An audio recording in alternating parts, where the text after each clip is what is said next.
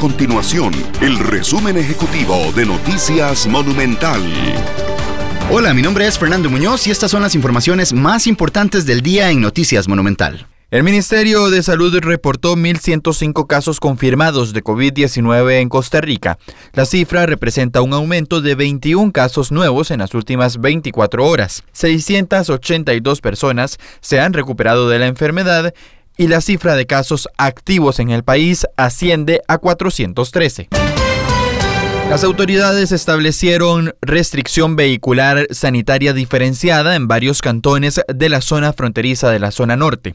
Sería en La Cruz, Guatuso, Upala, Los Chiles, Río Cuarto, San Carlos, Guásimo, Pocosí, Zarapiquí y Siquirres, cuya restricción entrará a regir desde las 5 de la tarde hasta las 5 de la mañana.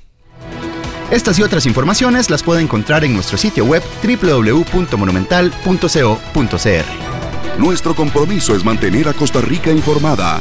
Esto fue el resumen ejecutivo de Noticias Monumental.